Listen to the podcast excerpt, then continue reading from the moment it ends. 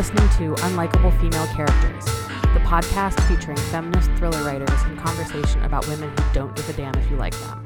I'm Kristen Lepionka, and I am thrilled to be here today talking with Lori Rader Day. Welcome. Thanks for having me, Kristen. Yeah, we're so glad to have you. We've been talking about having you on for like a while, and this is it's finally worked out. So it's exciting. It's exciting for me. I, I wonder if I should be flattered that you've wanted me to be on unlikable well, female characters for so very long. Well, you know, I think the I think we're reclaiming the word unlikable. So often when I like describe this podcast to people, they go like, I love reading about unlikable female characters, and then they kind of pause and they're like, "I think I am one." And I'm like, "Yeah, you're welcome. This is this is where it is." I love it. Very yes. happy to be here. Yes. Well, um, we are super excited to talk about the Lucky One, which is amazing. I just finished it over the weekend. Mm, thank you. It's fantastic. Um, you want me to like you? I, I can see how this is. yeah, going. I want you to like me. I don't care anybody. I already do. Great. so yeah, we're going to talk about your new book, which came out uh, in February, and we're going to talk about it through the lens of the unlikable female archetypes that we are exploring this year on the podcast. And this one that is a perfect fit for your book is the woman who just won't let it go.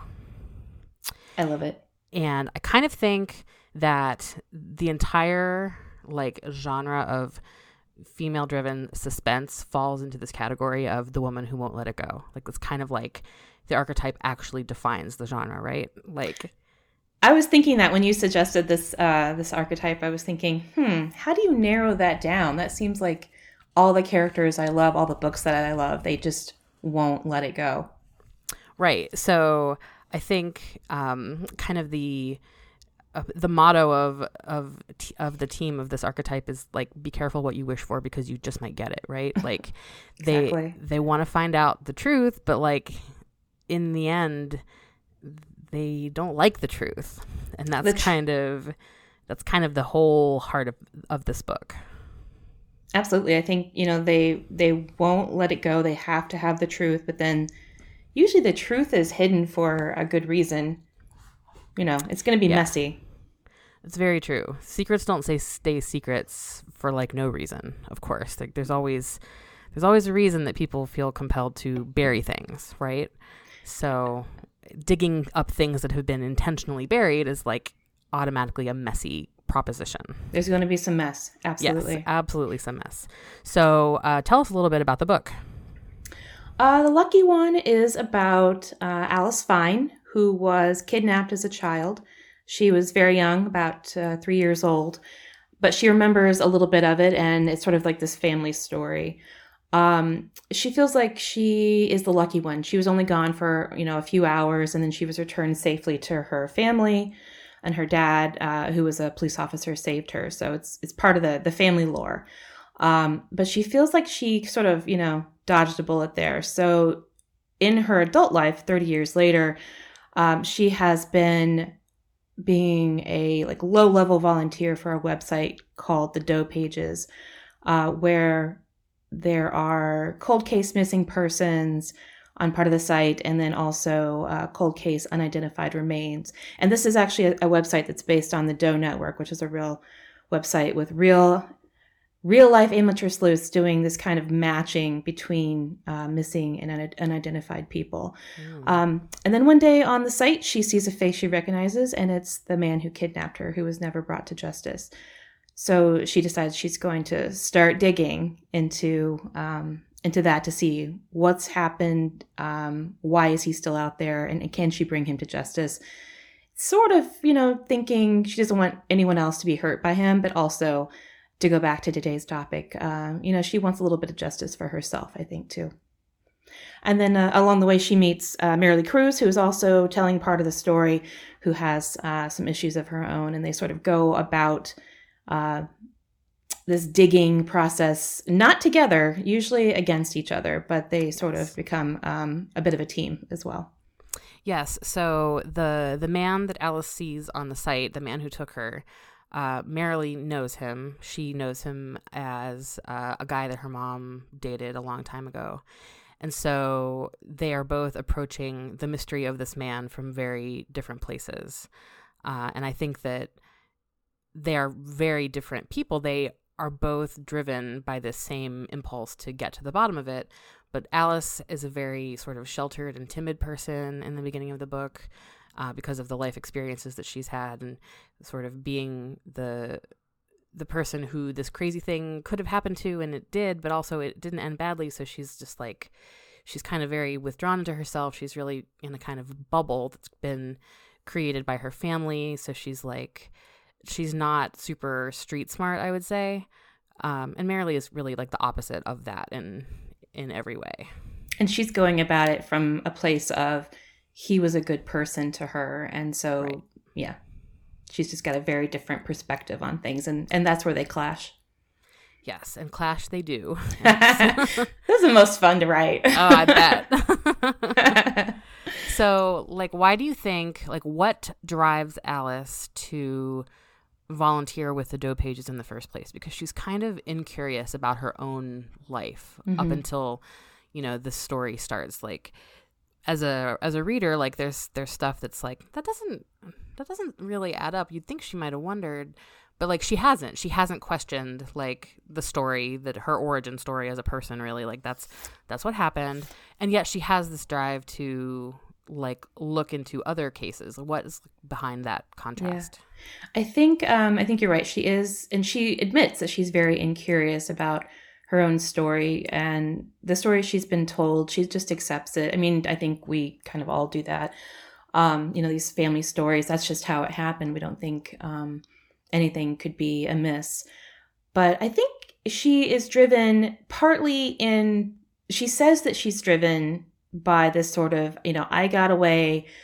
I um, maybe know a little bit more about this than anyone else who can, you know, there aren't very many people who got away who can tell this story. Right. And so maybe I can help. But I think she's also driven by other things that she would not admit to. Um, you know, there's a certain uh, pride in having been the person who has lived through this and, and it's sort of a, a, little bit of a minor celebrity mm-hmm. in a way um, although she doesn't really talk about it. On the site she talks about it once and then immediately uh, withdraws uh, that comment and and sort of disappears herself because she didn't realize how much attention that would bring. Like she wanted the attention but then she didn't understand how much attention she was going to get and that's not much of a spoiler. It happens in the very first few pages of the of the story. Um, so i think she's driven by you know, the altruism that she sort of says that she's drawn, you know, driven by, but also these other darker things that she might admit to herself in a very, very dark moment. Mm-hmm. And there's also probably an element of, like, on the surface, she believes the story that everyone knows about what happened to her, but maybe part of it is that deep, deep down, she doesn't necessarily or she's, she's got, wondered. Yeah, she's got a lot of unanswered questions about her life. Um, uh, her mother has died uh, about two years before the story starts, and I think um, her mother was ill for a lot of her life, and so she's got a lot of. I don't know if questions is the right uh, word. She sort of has some unfinished um, feelings about that. Mm-hmm and and maybe that's sort of you know while her mother was alive there was too much going on to distract her from any deeper questions about what has happened to her. Right. So let's talk a little bit about the two women that Alice kind of works with from the Doe pages, Lillian and Juby. Do you uh, love them? I love I them. love them so much. They're so much fun. and they they like work so well together as characters. Tell us a little bit about those. Lillian and Juby are uh, volunteers for the Doe pages. They're they're real volunteers. When I talk about um, Alice being a volunteer, she's just doing some really low level um, almost you know just uh, website maintenance stuff she hasn't really dipped her toe in too much. But then you have Lillian and Juby. Lillian is um, old school, um, older woman who you know they they have jobs, they work together, and so Lillian, who's a longtime volunteer for the Doe Pages, gets Juby involved, and then they're sort of like this little team. Um, even though they're completely different in character and age, in background. Um, but I just, I really like them together. One of my editors suggested that they were too weird at one point, and I said, I love them weird. I love them weird. I mean, and I think, um, yes. When you think about the kind of people who might have a lot of time to spend on online sleuthing, I mean, these are people who like to, they're introverts. They like to do things by themselves. Maybe they've got some friends. Of course, they have some friends, but they really like to be by themselves. Mm-hmm. Mm-hmm. Yeah, people who are are that involved with a community like this, like they're not going to like read as super normal from first glance. Well, right? and and and when you think about this real online community, I think you know they they're going to read.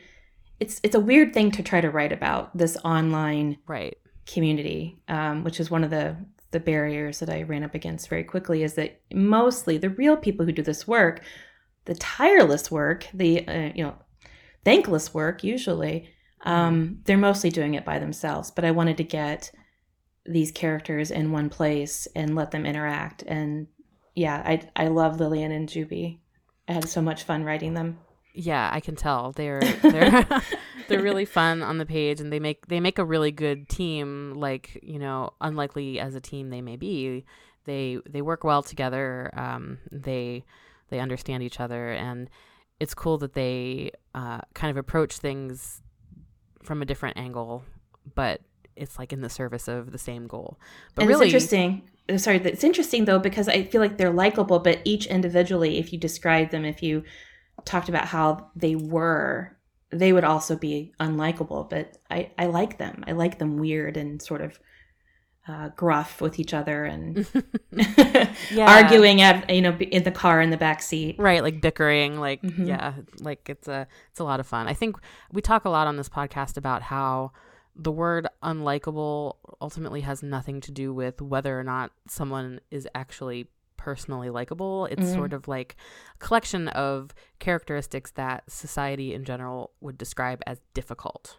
You know? Oh yeah. So so like uh someone might be perfectly pleasant to talk to for a few minutes. That doesn't mean they still can't be an unlikable female character for sure. Um, because you know they're they are like you know ambitious or determined to the point of obnoxiousness mm-hmm. or nosy like all of these things are kind of characteristics that society, by which I mean the patriarchy, has decided like these are characteristics that women have and we don't like them. So, yeah. you know, um cuz like take the, too much space. Right, exactly. so like the idea of a woman who just won't let it go, she's she's pushing towards this conclusion, she just won't drop it. Like that's not something that you would say about a man. You wouldn't say, "Oh, that guy just won't let it go." Exactly. Like he's a, a man thinks that he's entitled to do whatever he wants. It's not a matter of is that his story to look into or not. Like it's just it's totally different for women. He's ambitious. He's a go-getter. exactly. right. Like the go-getter versus the woman who won't let it go. Like there's is there a difference? There's not really a difference. No. Um, and there's also, you know, elements of um, relying on intuition that go into what these characters are kind of working through like Alice knows something isn't right. Marilee knows something isn't right. Like the story of of this guy that she grew up with um, in her life in a very sort of transient way. Um, she knows there's more to the story, even though her mother is saying no, there's no more to it. That's it. She she knows deep down, and intuition is hugely important for suspense novels, but it's also one of those words that gets lumped in with like, oh, the lady's intuition. I mean, whatever. this is how we get called witches. Exactly. Kristen. Gotta be careful claiming we've got intuition. Labeled as hysterical. Um, Somebody's lighting a match right now. Right. exactly. You hear that hush that just fell over the, the airwaves? That was my seance. Um, but yeah, it's like these types of characters are really fun to write about and read about, I think, because like we are all these people in some way or another in our lives. Like I think everyone can relate to the idea of the woman who just can't let it go. Like we've all got that something. Usually it's not as dramatic as as Alice and Marilee's situation. Um, but we've all got something like that. I agree. I mean, I think um, you could say that there's this archetype in my writing, book from book from book. They're all standalones, but um, – I really love the woman who has sort of like narrowed down her life to the point where she doesn't have that much. Mm-hmm. And so then when there's something to pursue that might actually change her life, she she does pursue it despite her own I don't know, her own reservations. They're usually very reluctant sleuths. I cannot come up with I mean I should just write a PI like you do so that I could be like, "Okay, this is her job." Um she has to go looking for, you know, they're very reluctant. well, I mean, as you probably know, Roxane finds all kinds of reasons to put off looking into what she really needs to look into. I, I mean, Roxane and I really, you know, I connect with Roxane in this way. Absolutely. yeah. But there is like the, the idea of like the reluctant sleuth. Like she's kind of, she's reluctant to get into it, but then once she is into it, like she can't stop it. It takes on almost like um, a force of its own. Really. Yeah. It's like it becomes like an, an obsession. This is, this is the thing that she has. And she might actually figure it out if she spends the time. Right, right. Uh, tell me a little bit about the research that you did while writing this book. Um, so I did a lot of research about um, the real website, the Doe Network. I interviewed one of the founders, Todd Matthews. Um, he is a guy who sort of came into uh, this like online sleuthing very early. This is online, as in, you know, chat rooms way back in the day. um, but he was even involved in it even earlier than there was an internet because his father-in-law uh, back before he even met uh, this guy's daughter his wife um, in high school uh, found a body in kentucky wrapped up in a tent mm. um, and the father-in-law tried to um, figure out who she was and, and could not and then eventually she was buried in kentucky with a you know with a without a name they called her Tent Girl just to have, you know, something to call oh, her. wow. And 30 years after that body was found, Todd Matthews solved that case through oh um, yeah, it just it's crazy. These these cases are crazy. 30 years cold case um, solved when uh, he one of the chat rooms I think he was talking in, he uh, was like sifting through messages of people who had lost loved ones or you know lost track of loved ones and he found a woman saying i haven't heard from my sister in this long. This is where she was last seen. This is uh, these are the things i know i can tell you about her. And he just he just had this feeling. There was something about her post that he thought this is this is her so um i did research you know from that real life uh, amateur sleuth angle um, but then I also did a little bit of research um, myself, thinking, well, if you wanted to be an online sleuth, if you had this um, unidentified body or this missing person and you wanted to start to learn about them, what would you do? So I went to my hometown library and I looked up a missing persons case that I knew about from when I was a kid. Um, it was a girl that I had been on the school bus with. I knew her a little bit. I shouldn't have known her. She was four years older than me, but she was a bit of an outcast, I think, from her own age group. And so I, I sat next to her on the bus at least a couple of times. So uh, she went missing when she was 12 years old from our neighborhood, about nine houses away from me. Oh, wow. And it was, of course, a huge deal in our neighborhood. Our mothers all got very nervous. Um, but she was, um, as I learned from doing the research, you know, in the old newspaper archives, she was considered a runaway and somebody who might have been pregnant at 12. Um, so her going missing was not even reported in the newspaper. As far as I could see, I looked uh, pretty carefully and did not see any mention of her going missing. Going missing. I mean, it was you know investigated, but a runaway. Um, but then a couple years later, her older sister was found murdered in our area out in the country uh, between where I lived and where my grandparents lived. And in fact, my grandfather was one of the first people on the scene. And uh, I have written about this a couple of times in the past. Uh, and I finally had to go look and see okay, what are the facts of this case? I only remember a little bit of the you know the whispers and the rumor what was actually reported what was known and when right and when the second sister was found shot and raped. Um, suddenly everyone thought, hmm, I wonder if her sister actually was a runaway. Right. And of course, she was not. But she's never been found. Her body has never been recovered. So she still appears on the Doe Network and other missing persons site. So when I was looking at that site early days, I was skimming around looking in Indiana and Illinois, the places that I have lived and do live, and I saw her face and I recognized it immediately. I didn't I hadn't forgotten about her, but I was definitely not expecting to see her face when I was researching this book. Right. Oh, that must have been really chilling. It was pretty. Uh, I was expecting there was a little girl who went missing from another town in Indiana, and I knew I would see her because she was never found.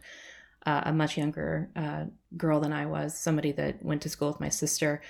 Um, but I was not expecting to see this other girl. I sort of thought, oh, surely they've nope, they hadn't found her. She's still wow. missing. Mm.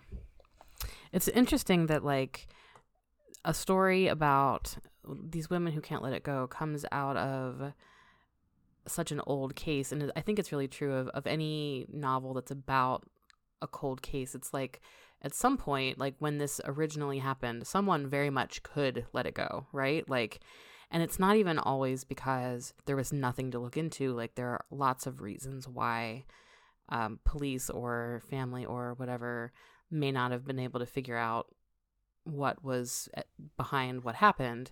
But like these types of, of stories in fiction and in real life like it happens and then it doesn't really get forgotten about but it gets sort of buried under the years. And everything is just kind of like laying there waiting intact so when you're talking about a novel about one of these cases like it's it's an interesting challenge because there are definitely clues to be found because no one was actively hiding them from you, you know, 30 years mm-hmm. ago or whatever.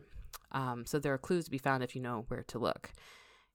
and I think that's kind of what makes it fun as a reader because it, it's different from like a murder that happened six months ago if you're trying to solve a case like that. Like that's a very different type of approach.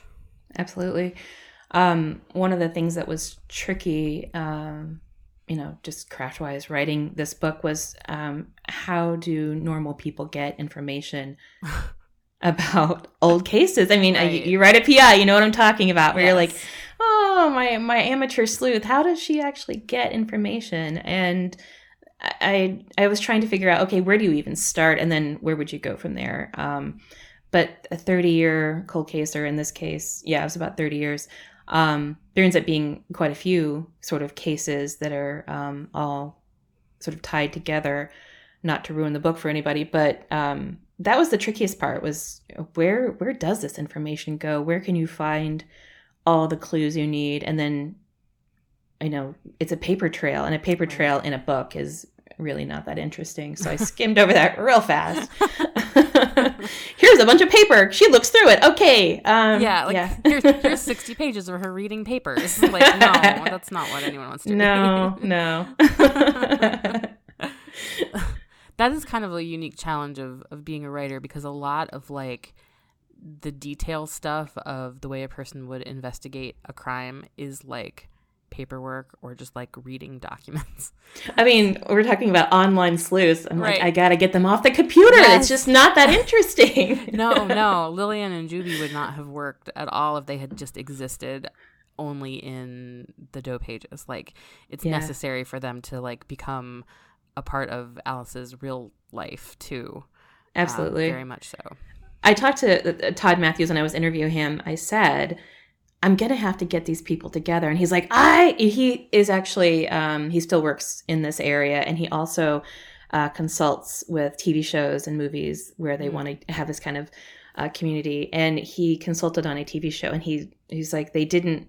I told them we have to get these people together in a room, and they're like, no, we want to make it real. And he's like, yeah, but real is they're all on their computers at home. It's just it's just I like did the this... sound of typing. Like that's it. yes, but it, it, did give me a chance to do a little bit of like having the chat, you know, the chat function within the website, having them talking to each other, and then having some fun with um, the trollish behavior that always crops up when you're on, online somewhere, which right. is kind of fun. Yeah, yeah. You can't have any conversation on the internet these days without there being a troll of some kind. So that is a, a nice realistic touch. I mean, this is the you know insider group, and they're still trolling each other. Right, so. right, right. Have you ever tried to like investigate one of these cases yourself? Um, so when I was doing the research of you know these two sisters, I really got that feeling of I could definitely become obsessed with this. It Mhm. it just got really this really strange feeling of this sister, this woman, you know, this little girl. She was only twelve. You know, she never got any older. Um, is still out there somewhere. She's definitely not alive. That is just not a thing that is at all possible Right. but and it and, and it won't be solved until someone finds her body. Right. Mm. Yeah, they do know what happened, by the way, if if, if anyone's curious. Oh, they do. Um, yeah, so the second sister was raped. They had uh, DNA of her assailant, um, but they could not compel the best suspect they had to give DNA until he died. And so um, their stepfather was uh, definitely um, at least the second sister's rapist and probably her murderer. When he died, they were able to get his DNA and matched it. But that that second sister, the little girl I knew, you know, her body is out there somewhere, and it just yeah, I can I can feel how people can get obsessed with this kind of story and not Right. be able to let it go. yeah. I have to move on to the next book, but yeah. but it's hard. Yeah, there's there's a lot that's still uh, there that I could really sink my teeth into if I knew how to do this better, or could you know dig up every field in central Indiana. Right. Which would be a, a, simple task, surely. Simple, yeah. There's not. There's just a couple of fields in central right, Indiana. Uh, not a whole state of fields or anything. Uh, I no, I totally can see how people could get obsessed. Like even just like, like, I can I can see how I would become obsessed just researching the website for a book. I mean, like, Mm-hmm. I once, um, long ago, had a PlayStation 2 and the game Need for Speed, and I became so obsessed with playing that game, and I could not stop myself. Like, I had to get rid of the machine. Like, so I have a very real problem becoming deeply obsessed with things. So it's like I, uh, I can definitely relate to that. Um, We're just like we're just like characters where the thing that you know it's it's a problem for you, but it could actually make you really good at something else. yes. so what makes you really like obsessed about this video game makes you an excellent author, like Right. really dedicated to getting the story right and all the details in Yeah. place. Yeah, it's kind Yeah. of funny how how that works out. Uh, do you ever like struggle with the the fact that like we write books about horrible things that happen to made up people, but like horrible things happen to real people, and it's not entertainment. Yeah, I do struggle with I that, and I think um, this book especially. That's that's one of the reasons why I really wanted to have um, this like on the ground research, so that I had some sort of touchstone to go back to and Mhm. remind myself. Um, my third book, The Day I Died, also um, had some relevancy to that. So um, it's a it has some domestic violence uh, issues in it. And I have never been the victim of domestic violence, but someone that I went to high school with was actually murdered by her ex boyfriend. Um, she had a restraining order. She did everything right, but uh, he came with a gun and, and killed her anyway. Um, and I, it was what I was doing was remembering her as I was writing that book, always trying to remember, even if my character got away, and she does. Like sh the book starts when she's already uh, escaped from this kind of past. Um, not everybody gets away, Right. and I think that's I don't know. I, I feel like that's the the least I can do is remember that real people do suffer these fates and and sometimes don't get away victoriously with a rom- you know romantic entanglement at the end. Right. Um, you know, we have to write the books that we write, but I think it's better if we just remember real people do suffer some of these things. Yeah, and I think we have to like approach it as um, the stories that we're telling are revealing very real facts about human nature Mhm. and not that not that like I'm doing the Lord's work with my you know series or any such thing. No, you are. You But, are. like, you know, if uh, if if writing a story like that, like even gives like one single person a thought to make them think a little deeper about real people, I mean, that's like that is not nothing, right? I think it's you know it's what we can do. This is Mhm. the thing that I can do. Um, I can tell stories with a little bit of social justice going on, Right. and maybe people think about it for you know a few minutes today where they wouldn't have normally. Exactly. Yeah. Yeah. Yeah. And each of the books has had something like that. I didn't start out thinking I'm going to save the world through fiction. right. That is not what I was trying to do. um, I wrote the first uh, full draft of my first book, the first published book, The Black Hour, and after the first draft was written, I thought, oh, this is about um, socioeconomic uh, disparity. Oh, I didn't, I didn't realize that, huh? Mhm. And then went back and you know revised with that in mind. And then the next book had you know sexual trafficking, and um, the third book had domestic violence, and the fourth book had PTSD um, of an army vet. You know, it just kept Yeah. going, and it's not really like I'm like I've got to figure out what I'm talking about in this book. I don't set out to to do this, but I don't know. There's usually um, something going on besides, of course, you know, murder mystery. Um, Right. It just I don't know if it makes it interesting for me or if it's me trying to figure out what these characters are really going through, and and it's usually something deeper than I meant. Yeah, there's always like there's the story under the story, which is is so fun. I think as a writer because you can write a mystery or a thriller or a suspense novel in a way that can be enjoyed on a very superficial level if that's what a reader desires. Mhm. But there's like always more to dig into if you you know are really reading between the lines and and taking in all of the characterization, and that's the part that gets me so excited as a writer. Love well, and I, I love it as a reader when I read, you know, your books and, and other books where they sort of engage with things that I wasn't. It's not on the back cover. It's not going to be right. uh, something that we talk about. It's just it's there and it's layered in and it's it's something to chew on other than a great story, and that's what I love as a reader. Yeah, it's really good. Uh, what what led you to want to write um, suspense and thrillers? You know, I um, most of my career decisions have been uh, made for me, or I sort of backed into them. Um, I had to be told I was writing um, a novel the first time that I would, you know, started writing a short story that got really long. Um, and then not that long after that, I had a chance to show it to. Um, uh, there was a fellowship program that I got invited into, and I when I arrived, I was put into the mystery group, and that was a bit of a surprise to me because I had not been writing a mystery as far as I knew.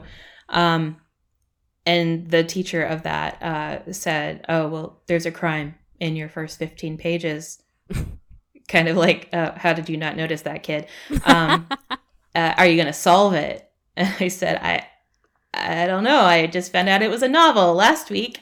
Um, so yeah, I, I can't say that I chose uh, suspense or chose mystery or crime.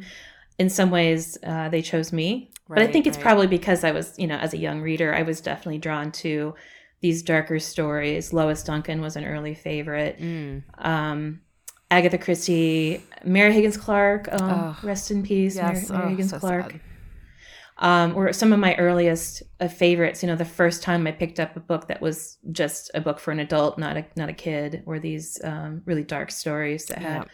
A lot going on. So yeah, that's I think that was just me trying to um, put some words together, and what do you know? Here come the stories of my childhood. Yeah, yeah. Same, um, same for me. Like I uh, really like grew up reading darker stories, and I like at the time I wouldn't have even been able to like articulate it as I like to read dark stories because I'm a weird kid. Um, but like in retrospect, that is that is what was happening. Hundred percent. Yeah. I, I, I was a dark kid. I was definitely a dark kid. Uh, yeah, you can ask my mom about that one. Um, I, I took her to the library to, to look up murders right, right. yeah, yeah. It's so funny. as an adult, obviously, but right. she wasn't surprised. Yeah.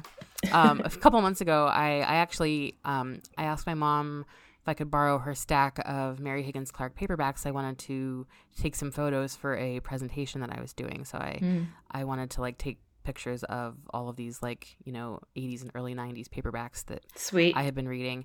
Um, and so she said, okay, she would bring them to me. And then the next text was a picture of this, like, this weird, kind of falling apart hardback blue police investigation handbook. And her text message says, why do I have this? it's like you have that because you are the mother of a mystery writer. and it's really well worn because I have looked through it much Exactly.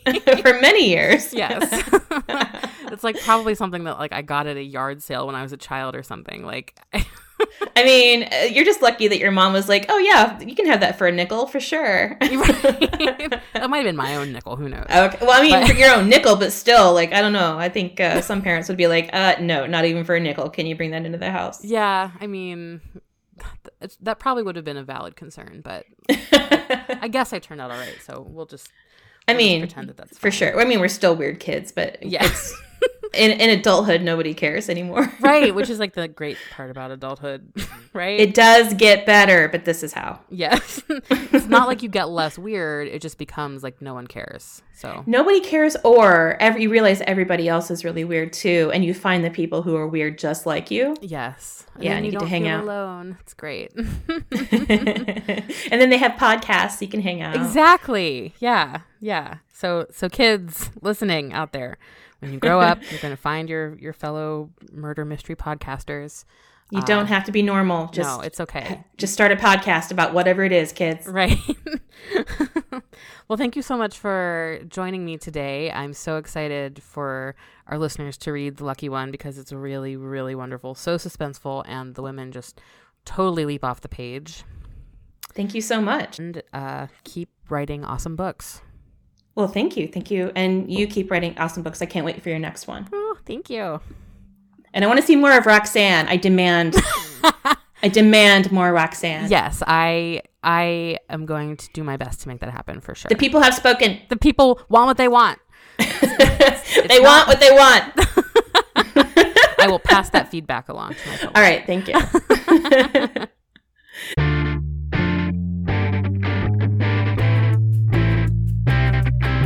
That's it for this episode of Unlikable Female Characters. Don't forget to subscribe, and you can also follow us on Twitter at UnlikableFCPod for updates, book recommendations, and angry feminist rants. Our website is unlikablefemalecharacters.com, and we're also on Instagram at unlikablefemalecharacters. Thanks for listening.